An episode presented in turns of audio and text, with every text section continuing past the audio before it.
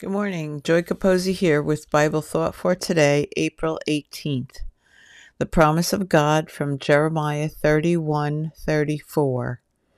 I will forgive their iniquity and I will remember their sin no more.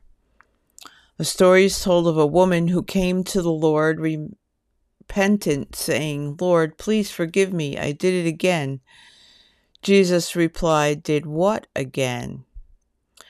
Our sin, once repented of, is completely forgotten as far as God is concerned. Satan is the accuser and condemner. Are you getting this thought? Let it sink in so well that you will never be fooled again by Satan's tactics to hold repented of, confessed of sin over your head. We are forgiven. Live like a free forgiven, redeemed one today. And spread the word.